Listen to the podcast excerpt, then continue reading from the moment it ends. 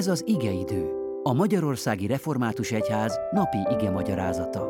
A mai bibliai ige szakaszról Takaró János Lajost, a Budapest Kelenföldi Református Egyház község lelkipásztorát hallják. Áldás békesség, nagy szeretettel köszöntök mindenkit. Isten igéjét olvasom Pál apostolnak a Tesszalonika beliekhez írott első leveléből, a negyedik fejezet végét a 13. verstől kezdődően a 18-ig. Nem szeretnénk testvéreink, ha tudatlanok lennétek az elhunytak felől, és szomorkodnátok, mint a többiek, akiknek nincs reménységük. Mert ha hisszük, hogy Jézus meghalt és feltámadt, az is bizonyos, hogy Isten az elhunytakat is előhozza Jézus által vele együtt. Azt pedig az Úr igéjével mondjuk nektek, hogy mi, akik élünk és megmaradunk az Úr eljöveteléig, nem fogjuk megelőzni az elhunytakat. Mert amint felhangzik a riadó hangja, a főangyal szava és az Isten harsonája, maga az Úr fog alászállni a mennyből, és először feltámadnak a Krisztusban elhunytak, azután mi, akik élünk és megmaradunk, velük együtt elragadtatunk felhőkön az Úr fogadására a levegőbe, és így mindenkor az Úrral leszünk. Vigasztaljátok tehát egymást ezekkel az igékkel.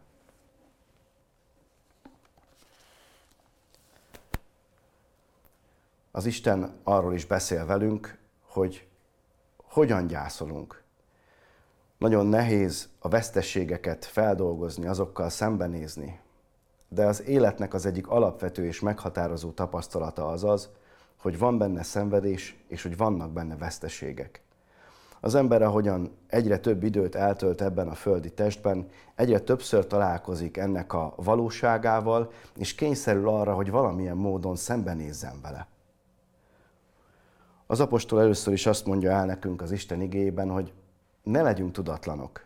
Egy keresztény hívő embernek nem kell tudatlannak lennie arra nézve, hogy mi lesz az elhunyt szeretteivel.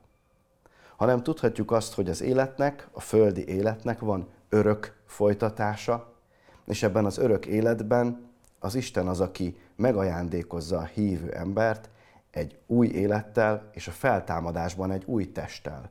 Nekünk nem kell tudatlannak lennünk, mert az Isten kijelentette, elmondta a szükséges információt. A második gondolat az az, hogy nem kell úgy gyászolnunk, ahogyan azoknak, akiknek nincs reménysége. Mert nagy különbség van a kettő között, hogy valaki reménnyel gyászol, vagy remény nélkül. Az egyik esetben az embernek marad a veszteség, és aztán fájdalmasan, de tovább kell menni, mert nem tehetek mást. Amikor valaki reménységgel gyászol, ott tudja, hogy a jövő tartogat még valamit. Valamit abból a másikból, akit szerettem, és most nincs velem, beszélni nem tudok vele, de a hitemmel tudhatom, hogy viszont fogom látni őt újra. Hogy a búcsú nem végleges, hanem csak átmeneti. És így bár a veszteség fáj, maga a gyász mégis egy reménységgel teli folyamattá válik. És a harmadik pedig, hogy a vigasztalás ajándékát kaptuk mi hívők, hogy egymást emlékeztessük arra, hogy az Isten mit ígért. Azt mondja az apostol, vigasztaljátok tehát egymást ezekkel az igékkel.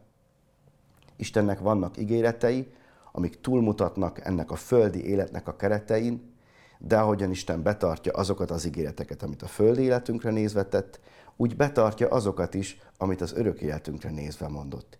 Így, amikor egy hívő ember az élet próbatételeiben van, akkor kapaszkodhat az Isten ígéreteibe, és bátoríthatjuk ezzel egymást, ezek meg fognak tartani minket. Amen.